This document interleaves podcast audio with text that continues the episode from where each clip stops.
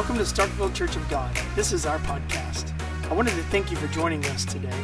I hope this inspires you, strengthens you, and fills you with God's love so you can share with others. Enjoy the message. Exodus 15 and verse 22 is where we're going here this morning. Thank you for being here today. Thank you for getting up. I know that you probably would have rather been still sleeping, some of you, but I appreciate you getting up and being here this morning. Exodus chapter 15, verse 22. I'm going to be reading from the King James Version this morning. So Moses brought Israel from the Red Sea, and they went out into the wilderness of Shur. And they went three days into the wilderness and found no water. And when they came to Marah, they could not drink of the waters of Marah for they were bitter. Therefore, the name of it was called Marah. And the people murmured against Moses, saying, What shall we drink? And he cried unto the Lord, and the Lord showed him a tree, which when he had cast into the waters, the waters were made sweet.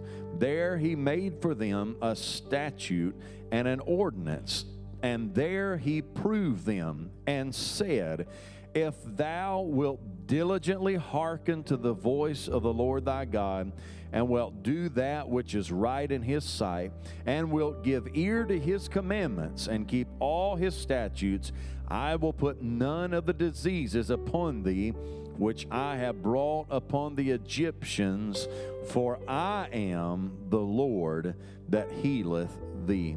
Want to speak to you on the subject of one of the names of God that we find many of them, especially throughout the Old Testament, Jehovah Rapha. Would you pray with me right now? Father, thank you so much for this opportunity to be in your house, Lord. I pray that you would just be continue to minister to us today. I pray for every person under the sound of my voice listening here.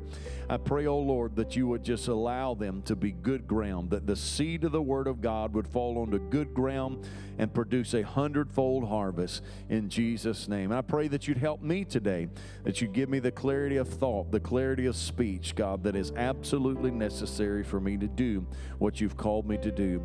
Thank you that today, Lord, and every day, you are our healer. And so, Lord, we just declare healing in this house today, and we thank you for it in Jesus' mighty name. And everybody said, Amen. Before you're seated, would you turn around to four or five people, give them a fist bump, and tell them, I'm glad to see you in church this morning.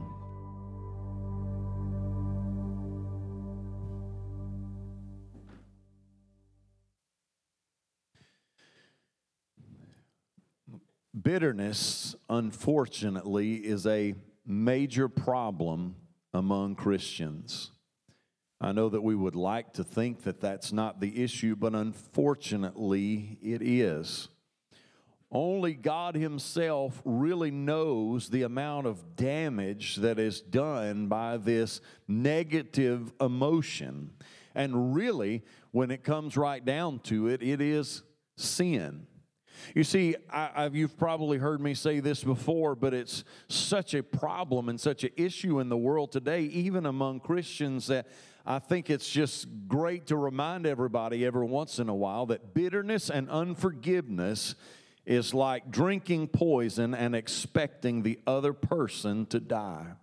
You know, I've been there before, I've been angry at someone I've been very, very angry at people at times. I've been hurt by people at times. Sometimes I've allowed unforgiveness and bitterness to stay, and, and you're so mad at that individual. Don't, don't bump anybody, don't point at anybody, but just think with me right now. I think probably all of us at some point in our lives have found ourselves bitter at someone before. And when we hold on to that bitterness, many times we feel like I'm going to hurt that person or I want them to feel what I'm feeling right now. But when we hold on to bitterness and unforgiveness, it's really counterproductive and does the exact opposite because when we think that we're going to hurt that person that has hurt us by being bitter and holding that unforgiveness, really it's like us drinking the poison and expecting the other person to die because many times, unfortunately, they don't even realize that you're mad at them. Y'all are really quiet, this awkwardly quiet this morning. Are you still awake? Somebody say amen. there we go. You're still awake now. So let's look at a few things. Let's look at, first of all, the situation, where they're at in Israel's history. They've just crossed over the Red Sea, they've, they've been through the plagues. They've been through all of the great plagues that God put upon the Egyptians. He spared every every single one of uh, the Israelites. He spared them from all of the plagues, including that final and worst plague of the death angel where he said, If you will put the blood, apply the blood to the top of your door and the doorpost, then the death angel will pass over. Of course, we know that that was pointing toward Jesus, toward Calvary, toward the blood that would cause the death angel to pass over. They had escaped Egypt as Pharaoh had let them go. He changes his mind and then begins to pursue them. They come to the Red Sea. They're hemmed in between the mountains, the Red Sea, and Pharaoh behind. And what does God do? He opens a highway in the middle of the Red Sea where they walk through. And that then, as they are, as they have crossed over, the pillar of fire lifts. Pharaoh and his armies pursue, and the Red Sea that had once been uh, the thing that was holding them in, their problem, then their problem becomes the solution, and the Red Sea does what? It swallows up Pharaoh, all of his armies, and their once problem becomes the solution to the problem and takes care of Pharaoh. And then they find themselves on the other side. And uh, I can remember back in the old days a little chorus in chapter 15. Uh, then sang Moses and the children of Israel this song unto the Lord and spake, saying, I will sing unto the Lord, for he hath triumphed gloriously. The horse and his rider hath fell into the sea. The Red Sea has just collapsed down on Pharaoh and his armies. They're watching them wash up dead on the seashore. Those that had meant to destroy them, those that had meant to kill them, now their enemies were dead, washing onto the seashore, and suddenly they've taken a praise break, if you want to call it like that. They're there on the banks of the Red Sea. They take a praise break. They're thanking God. Miriam's pulled out her tambourine. They're shouting, they're rejoicing, they're thankful, but it doesn't take long. Three days, in fact. Three days' journey into the wilderness, and three days' journey into the wilderness, they find themselves with no water. They had a crisis on their hands now again. Now, they had been in crisis many times before. As I've already said, they had just been through the crisis of being trapped by Pharaoh. First of all, the crisis of being enslaved by Pharaoh, released by Pharaoh, pursued by Pharaoh, and then God took care of Pharaoh. And now here they are, yet in another crisis. Even after God had delivered them already, they find themselves in yet another crisis. Three days in without water, then they finally found water. But they could not drink it. Why? Because the water was bitter. You see, they thought the crisis was over only to realize that it wasn't. Now, I think I've been there too. Maybe you have. I've been at those places and it becomes very disappointing, doesn't it? You, you've been, you've gone through something and, and you've had a problem, and then all of a sudden it looks like what? It looks like the problem is over. They had been thirsty, they had been traveling, they had been going through the desert, the wilderness, and they needed something to drink. And all of a sudden, you know, we have we have over a million people traveling here, and, and all of a sudden the ones in the front begin to see something. They get three days in, they get to Marah, and they look and the, and the person I'm sure ahead of them, they had lead spies and people that would go ahead, scouts, and they come to a place and they see in the distance what? Water. They see water in the distance, and suddenly I can imagine they begin to say, Water, water, we found water. And people begin to rejoice again that they have found water. But then, as soon as they get to the water and they scoop it up, or however they did it at this point, we don't have the details of that, whether they had a cup or some sort of, of skin of canteen or how, earth they got down and just lapped it. But at the first drink of this water, they really realized that what? The water was bitter. And so, just as suddenly as they felt like the problem was over, they realized that the problem was still there. And you see, bitter water isn't good for much. It looks good, but it's not good. Can I tell you something?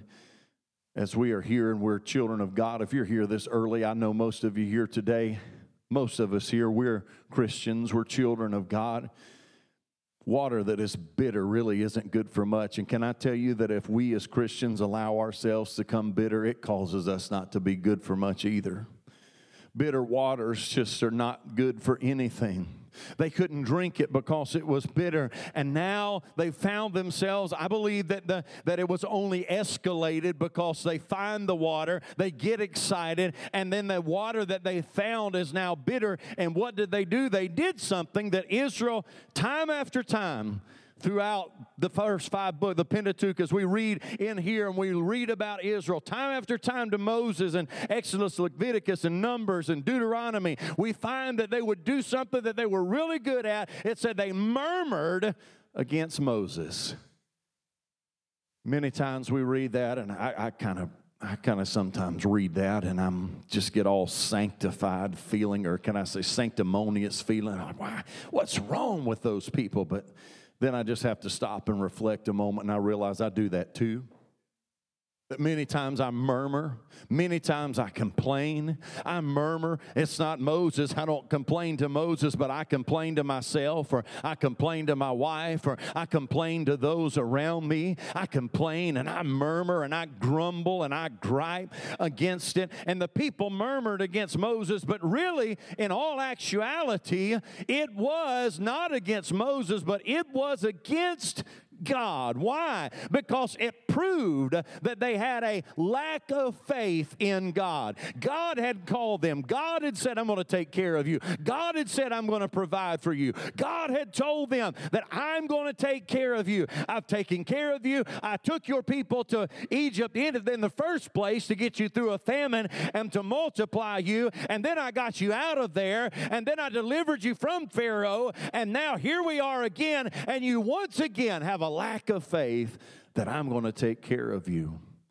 Can I just tell you, we complain about a lot of things. But can I tell you that when, if we're not careful, we'll find that a lot of our murmuring and our complaining is really not against other people, but it's against God. And it's, and it's because of our lack of faith. This was foolish in the light of their recent deliverance. And I told you this already. We've gone through this, what they've already seen, what just three days ago. They're shouting and having a praise break on the banks of the Red Sea where their biggest enemy was defeated. But only three days later, they're complaining and murmuring and griping. But Folks, don't we do that too? Don't we complain? Don't it doesn't take long. God can bless us. God can prosper us. God can do something great for us and we're like, "Oh God, why is this happening to me? Why is this going on in my life? Why is this happening? God, don't you love me? Why have you lost control of everything?" You see, the waters weren't the only thing that was bitter.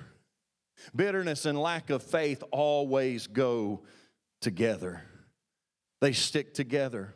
The lack of faith and bitterness are right there. You see, because bitterness at God, first of all, three things. Bitterness at God is at God because we don't believe His goodness. Or we'll come in and we'll sing, You're a good, good father. It's who you are. It's who you are. You know, and then we get out of church and something happens, and we're like, God, why did you let, uh, do you not love me? Why did you let this happen to me? Bitterness at God is because we don't truly believe His goodness. Bitterness at circumstances because we don't believe His providence.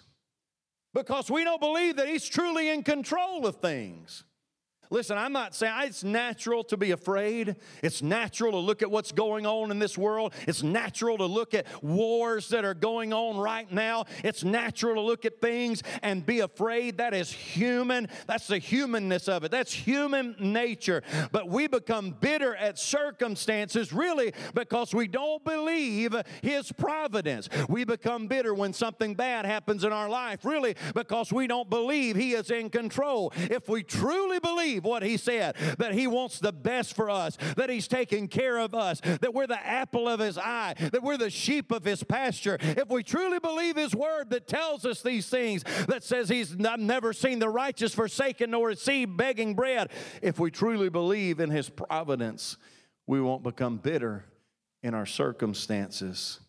Thirdly, bitterness at people because we don't believe his ability to handle them.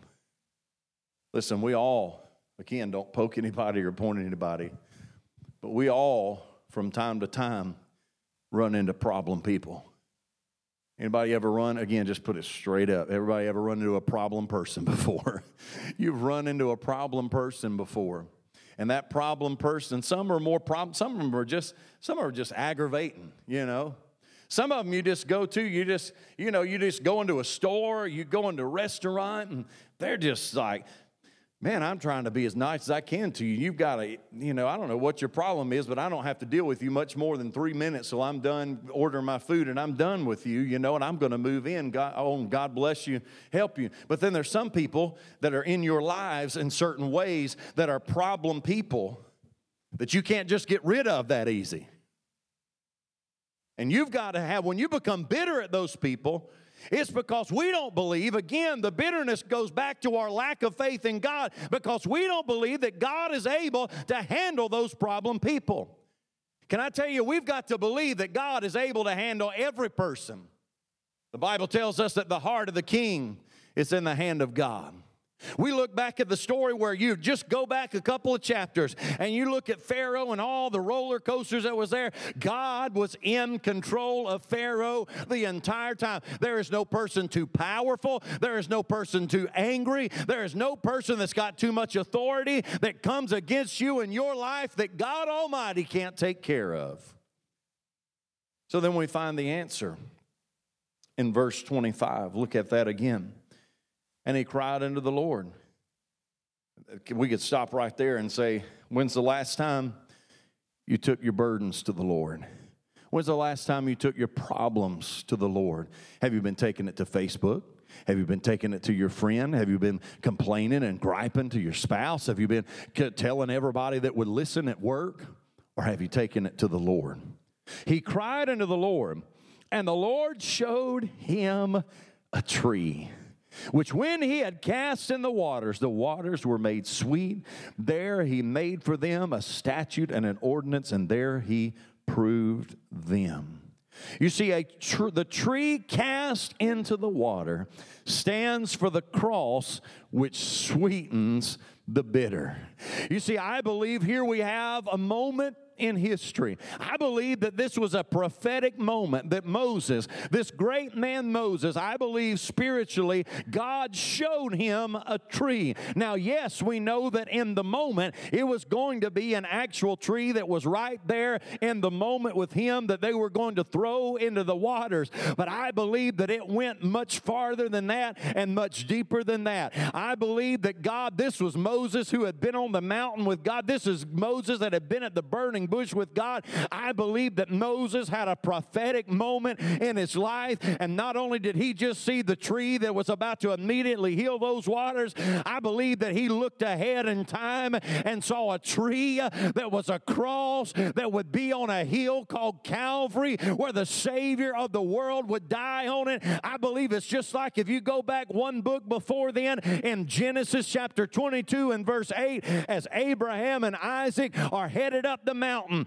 And Isaac says, Daddy, where is the sacrifice? And Abraham looks at his son and he said, God will provide himself a lamb. Abraham wasn't talking about the ram that was about to be in the thicket. Abraham prophetically looked ahead in time and he saw the Lamb of God without spot or blemish and saw him as he was giving his life for him. I believe this was a prophetic moment in Moses Moses' life where he looked ahead and saw that it would be the cross of Calvary. It would be the cross that would be tossed into the bitterness of a life and make it sweet again. Amen. Give God praise. That's all right if you want to do that. And so God made a covenant with them there. He said this He said, If thou wilt hearken do right, give ear, keep my statutes. Now, I know we live in a time and a day, especially in our nation right now, where we just like to talk about the blessings and we just like to talk about what God will give us and we like to talk about the grace. But can I remind you today that God does expect us to listen, to do right, to give ear, and to keep the things that He's given us in His Word? Somebody say, Amen. He said, If you'll do these things, he said, I will put none of these diseases upon thee that have come upon the Egyptians. He's telling them, Listen, I care about you. You are my people. I'm going to take care of you. What happened to the Egyptians, I will protect you from those things. Why? Because he said, I am the Lord that healeth. How do we apply this in our lives? You see, I believe we can escape the plagues that come as a result of violating God's conditions. Can I tell you this? I know, and you've heard me preach enough, that even as Christians, we are certainly not going to escape every heartache. We're not going to escape every pain. We're not going to escape every sorrow. There's going to be things in our life that we're going to have to face, even as Christians. But I can tell you this also. I also believe that I, and I have seen, and I'm not, even, I'm not even going to start testifying about him, but I've seen people go through some junk that they never would have had to go through if they'd have just listened to what the Lord said. Again, I'm not saying you can escape every one of them. You're going to have some issues, you're going to have some problems, but there's a whole lot of mess that I have seen in my life. There's things that I could have escaped if I would have just done what God said to start with. He can heal bitterness through the cross, the bitterness of sin. There's no bitter thing in our life worse than sin. I want to remind you I, and I, I know I drill this into you, but I mean it. No matter what we change throughout the years, no matter what forms we change, or no matter what what what men preference things that we change, one of those things that we can never escape and we'll never quit, quit preaching and we'll never quit talking about is the cross of Jesus Christ. And I believe that there is still only one way to get to heaven. Jesus has said, "I'm the way, the truth, and the life, and no man will come to the Father but by me." And how did Jesus do it? He did it through the cross. And the only way that we will find redemption from sin, the only way that we will find the forgiveness and remove the bitterness of sin in our life is through the cross. Every single one of us must accept what Jesus Christ did at the cross. He can heal bitterness toward God. You know, there are some people that they've gone through these, they've gone through things in their life and they've been hurt by people. Some people have been hurt by fellow Christians. Some people have been hurt by the church. Some people have been hurt by things in life that they blamed them on God and they become bitter toward God. I believe that still through the cross, they can release that bitterness. And when the cross is thrown into their life, the waters can become sweet. He can heal bitterness through the cross towards circumstances as we are a special purchase possession. And when we look at what's going on in our life, sometimes we get aggravated and we get frustrated and we don't understand God, why am I going through this? You know what? Sometimes we just got to throw the cross in it and say, Lord, I don't know why I'm going through this. But you know one thing that helps us, but if we if we just go back to the cross, we can remember, but Lord, you went through so much more. I know there's some people that have some rough times, but I don't know of anybody here that's been falsely put on a false trial. I don't know of anybody here that's been spit on, that's been lied on, that's been hit. I don't know of anybody here that's taken the cat of nine tails and it's torn all the flesh off of your back. I don't know of anybody here that's had a crown of thorns pressed onto your head. I don't know of anybody here that's had nails nailed through your hands and through your feet and nailed to a cross and suspended between heaven and earth until you died. And so when we stop for a moment and we throw the cross, into our situation, suddenly we realize, God, I don't have any reason to be bitter towards you. And I believe it's through the cross that bitterness toward others can be healed. You see, again, I'm not saying some people actually do us wrong. Some people hurt us, some people mistreat us. Pe- people are, we're in need of a Savior. People in our, in our human nature, we are, we're terrible, we're bad. We're in need of a, we're, we're sinners in need of a Savior, and people do bad things to one another. But I believe through the cross, through the cross of Jesus Christ, that if you've got bitterness towards somebody, that you can throw the cross into that situation and find healing that you could never find in any other place. You know what else I believe? I still believe what he said at the last, the last of verse 26 that we read, for I am the Lord that healeth thee. I still believe that God is able to physically heal our bodies. I still believe it. I still believe in, in calling for the elders of the church, anointing people with all praying the prayer of faith, and that God, that the prayer of faith will save the sick. I believe that He is still our healer. Stand with me, if you will, please. Something about bitterness is that bitterness is neither inescapable or unavoidable. At some point in our lives, all of us are going to run into situations that we have to come face to face with bitterness. But God has made provision to care for our bitterness, just as He did the children of Israel. You know, sometimes people get bitter. I was listening to podcasts by Dr. Mark Rutland this past week. And he began to talk and reminded me. He was talking about healing. And he began to remind me, you know, sometimes we get we get mad and we get bitter at God when God doesn't heal here on earth like we thought he would. And sometimes we forget about the importance and the perfection of the ultimate healing that comes in heaven.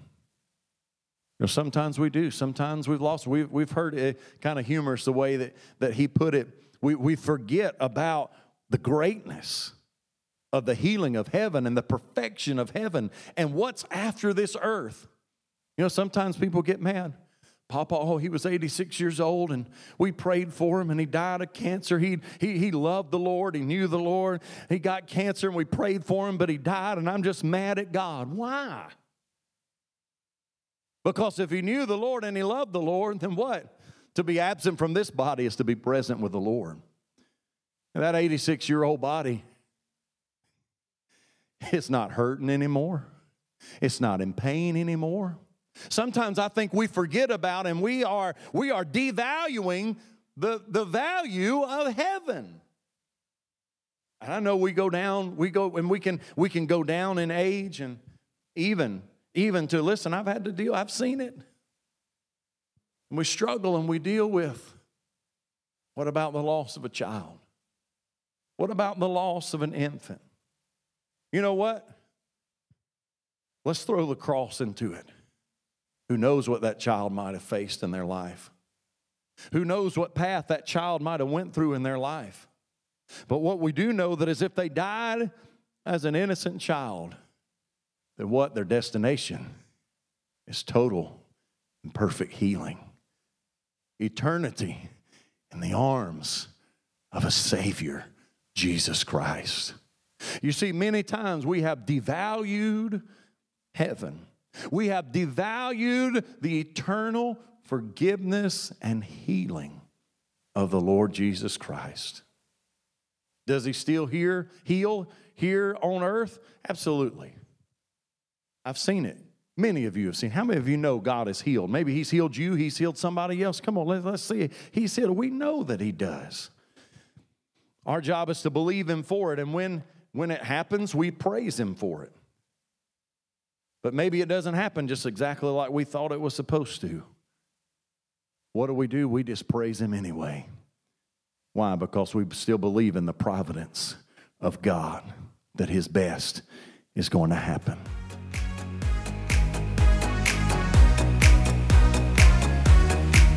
Thanks for listening to our podcast. To find out more about us, follow us on social media at Starkville COG. Special thanks to those who generously support this ministry. If you would like to give, visit us at starkvillecog.com forward slash give. And if you've enjoyed the podcast, please subscribe. Thanks again for listening. We'll see you next week.